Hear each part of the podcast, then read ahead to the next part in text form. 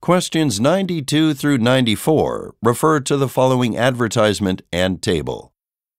Looking for a weekend getaway? Robin Hill State Park is only a few hours away from Little Rock National Park, in a quiet environment far from any large urban centers. Rent a cabin on the grounds and get free access to the entire park, including the lake, picnic areas, playground, fishing spots, and hiking trails. We have four cabins to rent.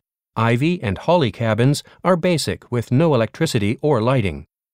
They each contain accommodations for six people and are minimally furnished. Jasmine and Honeysuckle cabins have electrical outlets and lights. Jasmine is the only cabin with air conditioning. All are located in a beautiful setting overlooking the lake.